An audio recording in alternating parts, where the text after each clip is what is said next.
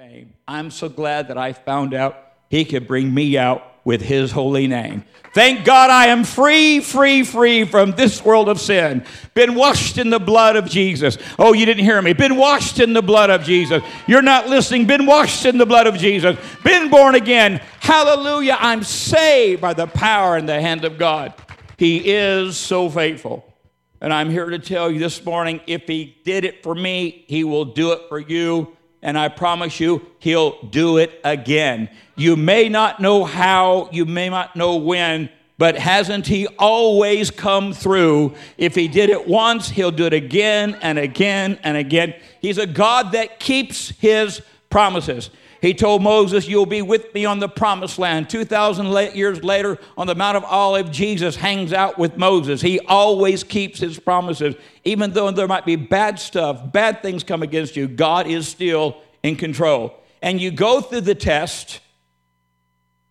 You don't pray, don't ever pray for patience because you get all kinds of tribulation to get you the patience you're supposed to have. You go through the test so that later you have a testimony that you can share with others that are going through the very same storm. We received an invitation from Daystar this week that they want to bring us and they want us to be able to share uh, our testimony and share what you do when you're falsely accused, what you do when you go through horrible storms, and, and we will be back on international television. We thank God for that opportunity. But I wanted, I, before we share with the world what to do when God doesn't come through, I wanted to share with you what to do when God doesn't come through. Give me a moment. Look at somebody and give me a break. Acts 27. I will not read a lot of this, but I will just kind of set the stage for a breakthrough. There's a very popular story with Pastor Ron and I. We have taught out of this, we preached out of this several times, a phenomenal, incredible passage of Scripture. Paul has been arrested for preaching the gospel. He's headed to stand before the, the, the, dignitaries of that day. And in this journey of trying to get Paul to where he needs to be, the season to sail had passed. In order to avoid the winds, the storms, all of the, all of the things going on in the ocean, that window to get from point A to point B had passed. But the challenge with point A, it was not a party town. It was not a town that had all of the bars and all of the brothels and all those things that sailors like to do during the winter. So there was another port that had the wine, the song, the party, and that's why the sailors wanted to make their way to this other place, just to party. How scary is that? Paul told the captain, I perceive this is not a good idea that there could be a loss of life, there'd be loss of cargo. This is not a good place that we need to be. And with not listening to Paul's counsel, how many times you give somebody good counsel, they just blow you off. They just come and they'll listen to somebody else who hasn't been there, doesn't know what they're doing. Hello, can't learn something from somebody that doesn't know anything. Just a little thought there I thought you might want to put on Instagram. So they, they, they begin this journey, and as they set sail on this journey, a storm from hell. In the Greek, that's how it's described. It's a storm from hell. It's not a natural storm, it's not a regular storm, it's a supernatural attack against this boat. The reason being that Paul was on the boat, and the enemy did not want Paul to write the last book that he wrote. The enemy wanted to shut Paul down. So, to shut Paul down, he was going to take everybody out when this storm came. The storm came, they begin to lighten the load, they begin to throw out the tackle, they begin to throw out the merchandise, they begin to lighten the, lighten the boat to try to survive the storm. They're actually going to put four anchors out and try to ride the storm out. Let me tell you a story that um, we know to be true that in Naples, Florida, it was told that a hurricane was coming through. And It was a real bad hurricane and uh, people in ports were tying their boats to the dock. They were securing them, putting, putting bumpers, trying to make the boat safe for the storm. And there was one particular boat in, in particular. It was a large sailing sloop. It was a really nice boat. And while this young man who'd come into some money had bought this boat, didn't know a lot about the boat, he was tying the boat to the dock. He's trying to get the biggest ropes and the biggest chains, secure it.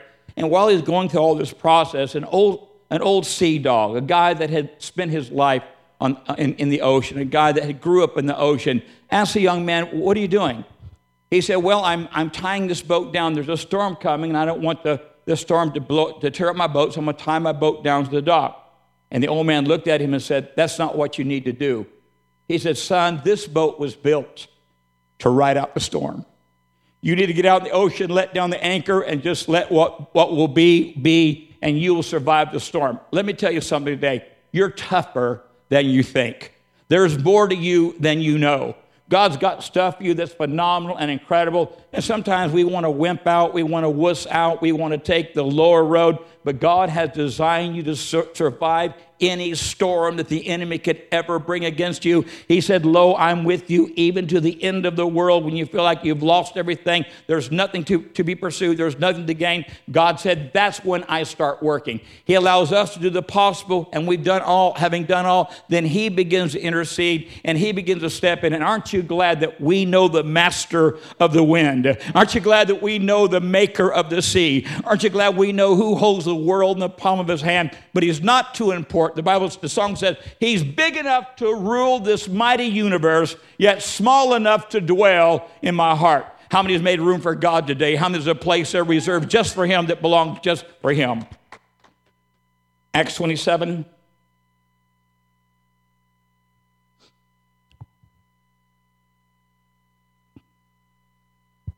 Let's look at verse 18. A great chapter to read. And we, being exceedingly tossed with the tempest, the next day they lightened the ship. And the third day we cast out with our own hands the tackling of the ship. And when neither sun nor stars in many days appeared, and no small tempest lay on us, in other words, there was a storm raging, all hope. Look to your left and say, all hope. Look to your right and say, All hope. All hope that we should be saved was then taken away. How many today feel like they're in such a storm?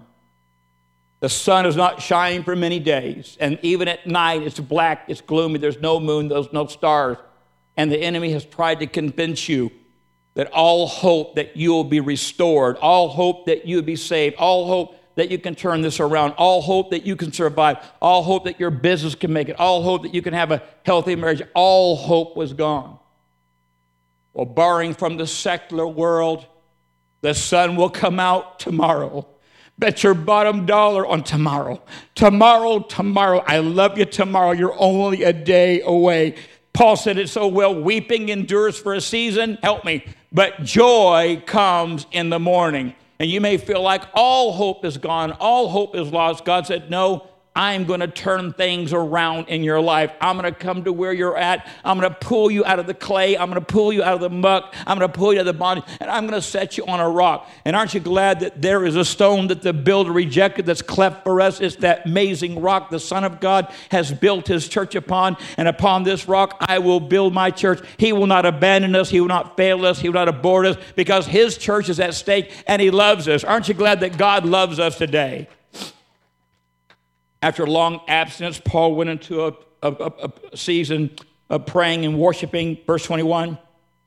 But after a long abstinence, Paul stood forth in the midst of them and said, Sirs, you should have hearkened unto me.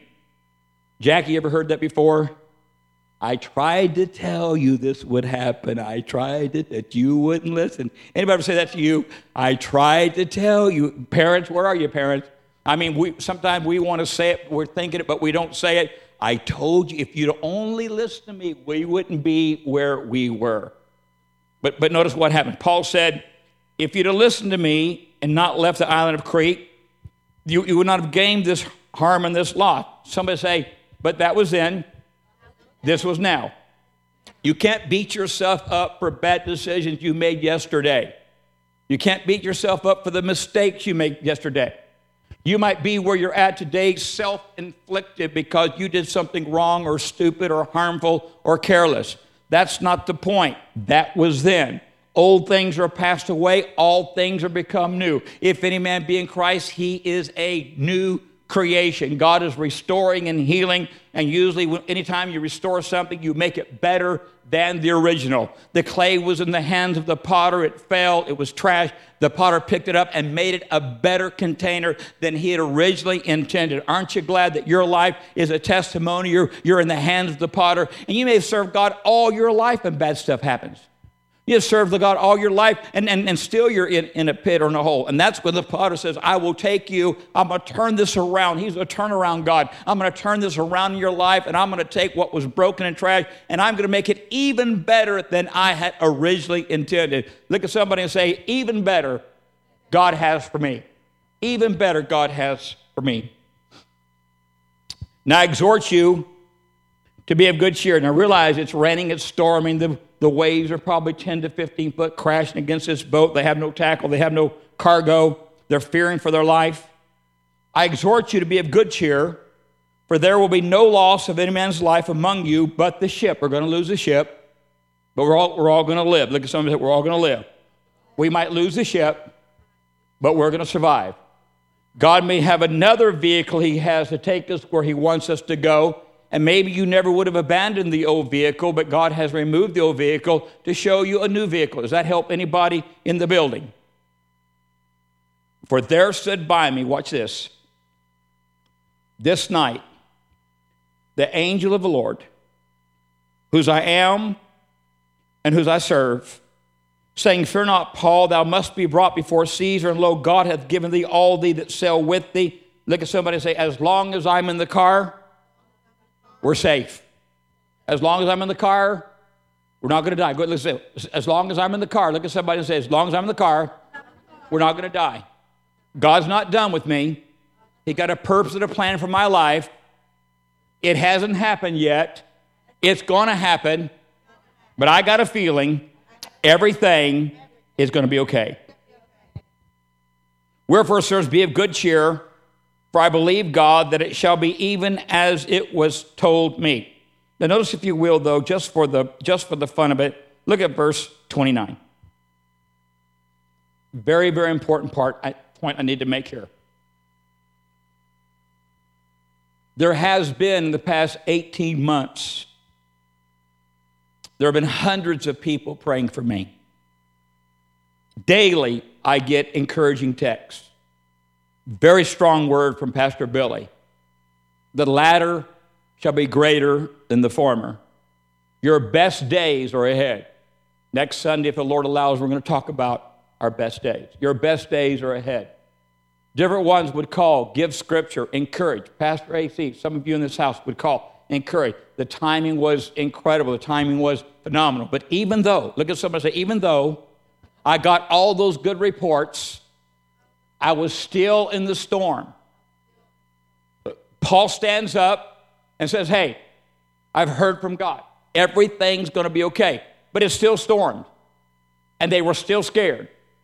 See, sometimes when God gives the word, it takes a season for the word to come to pass. Obviously, if God tells you He's going to give you a son or daughter that's going to be great, they're going to be they're going to be used by God in the world, and the baby isn't even born yet. Hello, there's some things that need to be done for the Word of God to be manifested. So you may be sitting here today, and maybe maybe a prophet or maybe an evangelist or maybe someone very close to you has called you and said, "I really believe God's got some. I got God's got good things. I see you doing this. I see you doing that, and I see you. If you can abort." That word of the Lord before it comes to pass, the enemy wins. God said, My people are destroyed for lack of knowledge. And what's worse than lack of knowledge is wrong knowledge. And sometimes we'll have things spoken over us and declared over us, as Timothy has spoken by his mother and his grandmother. But if we're not careful, we'll forget the spoken word and we will take the easy road. And here's the point I want to make in verse 29. Then, fearing lest we fall upon the rocks, they cast four anchors out of the stern and wished for the day. And wished for the day. Around three or four o'clock in the morning is the darkest time of night. Most burglaries, most crimes take place between three and four o'clock in the morning. That's when everybody is asleep. You can get a word from the Lord, come to church, be encouraged, dance, shout, cry, fall down, wave banners, have your spiritual lingo all in order. How you doing, man? Oh, I'm blessed, baby. I'm blessed going in. I'm blessed going out. I'm, I'm just doing great. But you know what? You're saying it, but you're not feeling it. There's a moment there that when the word goes forth, it takes a word for you, not the word to catch up with you, but for you to catch up with the word. If God called you and told you that you're going to fly an L 1011, you better go to school. I have no intentions of getting on the plane with you if you don't know how to fly the puppy. Do I have a witness in the building? I remember when I was about 15 years old, my Uncle Doug asked me if I could drive. I said, Sure, I can drive. I'd never driven before in my life. He said, Back the station wagon. And I won't even tell you what I hit, what I ran over, what happened. A lot of, a lot of times, God will speak some things, and before there's a, there's a season there, it will get darker than it was before you got the word. Am I helping anybody? They're still in a storm. They're still wishing for day. Three things you need to know. First of all, here's what Paul said The angel of the Lord, and there are dozens of times, and I think I actually wrote some things down. There are dozens of times, and I won't share all those with you. There are dozens of times when the angel of the Lord appeared in the Old and New Testament. Most Bible scholars believe the angel of the Lord was the pre existent Christ. It was the Word in a spirit form. Most people believe it was Jesus. When Abraham and Sarah cast Hagar out into the wilderness, the angel of the Lord came and introduced himself as, as, as Jehovah. We know that when Daniel was in the den of lions, he told the king, O king, the Lord hath sent his angel. We know that when Balaam was going to prophesy against the people of God, the donkey saw the angel of the Lord. When the angel of the Lord appears, the angel of the Lord delivered Paul out of prison, delivered Peter out of prison. Usually, when the angel of the Lord comes, is to deliver you and touch you and rescue you. And here's what Paul said We're, we're going through hell, it's a storm. We're, we're all afraid that we're going to die. I've been fasting, I've been praying, and guess what? I have a word from the Lord. Because, first of all, it's the Lord of who I am. And that's not a 90% commitment. That's 100%. That's a belly dive off the high board. That's all. You, you're, you're sold out completely. There's no compromise.